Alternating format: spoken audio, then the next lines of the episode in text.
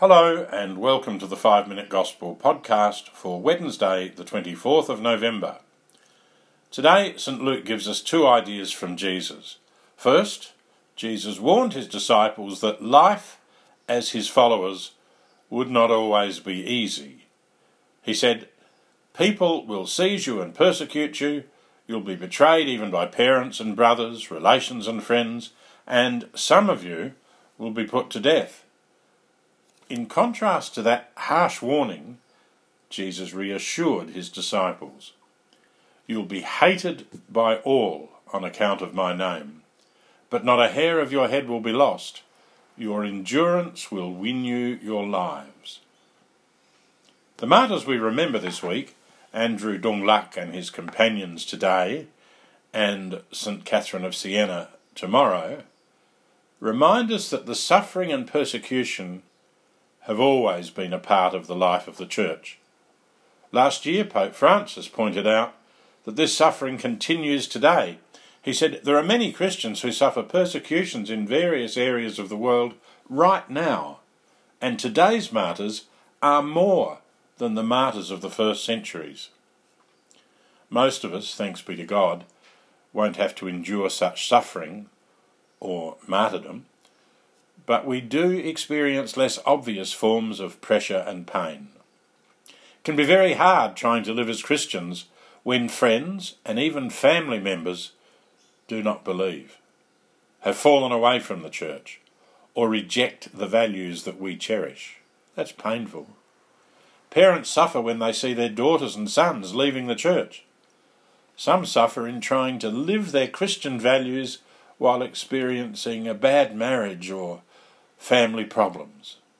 Sometimes we're torn between the values we believe in and the values of our friends.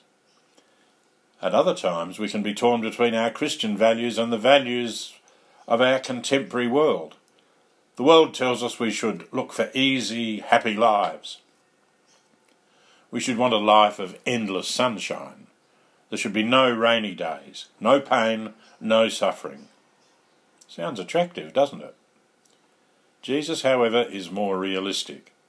He tells us that life as his followers will never be endless sunshine. We'll have to face the trials and problems that come our way. This is realism. Jesus invites us to face those struggles with him. He invites us to see them not as something to run away from, but as something to face head on with him. He invites us to see life's problems as an opportunity. Now that sounds very strange, doesn't it? But Jesus says, Your struggles and trials will be your opportunity to be a witness. Your opportunity to be a witness. Importantly, Jesus, along with that warning, offers us hope as we face life's struggles. He says, Not a hair of your head will be lost. Your endurance will win you your lives. Pope Francis once spoke about this hope, saying, It is the attitude of hope in God which allows us not to be overwhelmed by tragic events. Hope in God allows us not to be overwhelmed by tragic events. Then the Pope continued, Christ's disciples cannot remain slaves to fears and anxieties. Instead, they're called to live the certainty that the Lord's action of goodness is always accompanied by his reassuring tenderness. No matter what happens in our lives, not a hair on our heads will be lost. We are always in God's hands. We are always in God's hands. The Lord's reassuring tenderness is always with us our endurance will win us our lives. We are always in God's hands.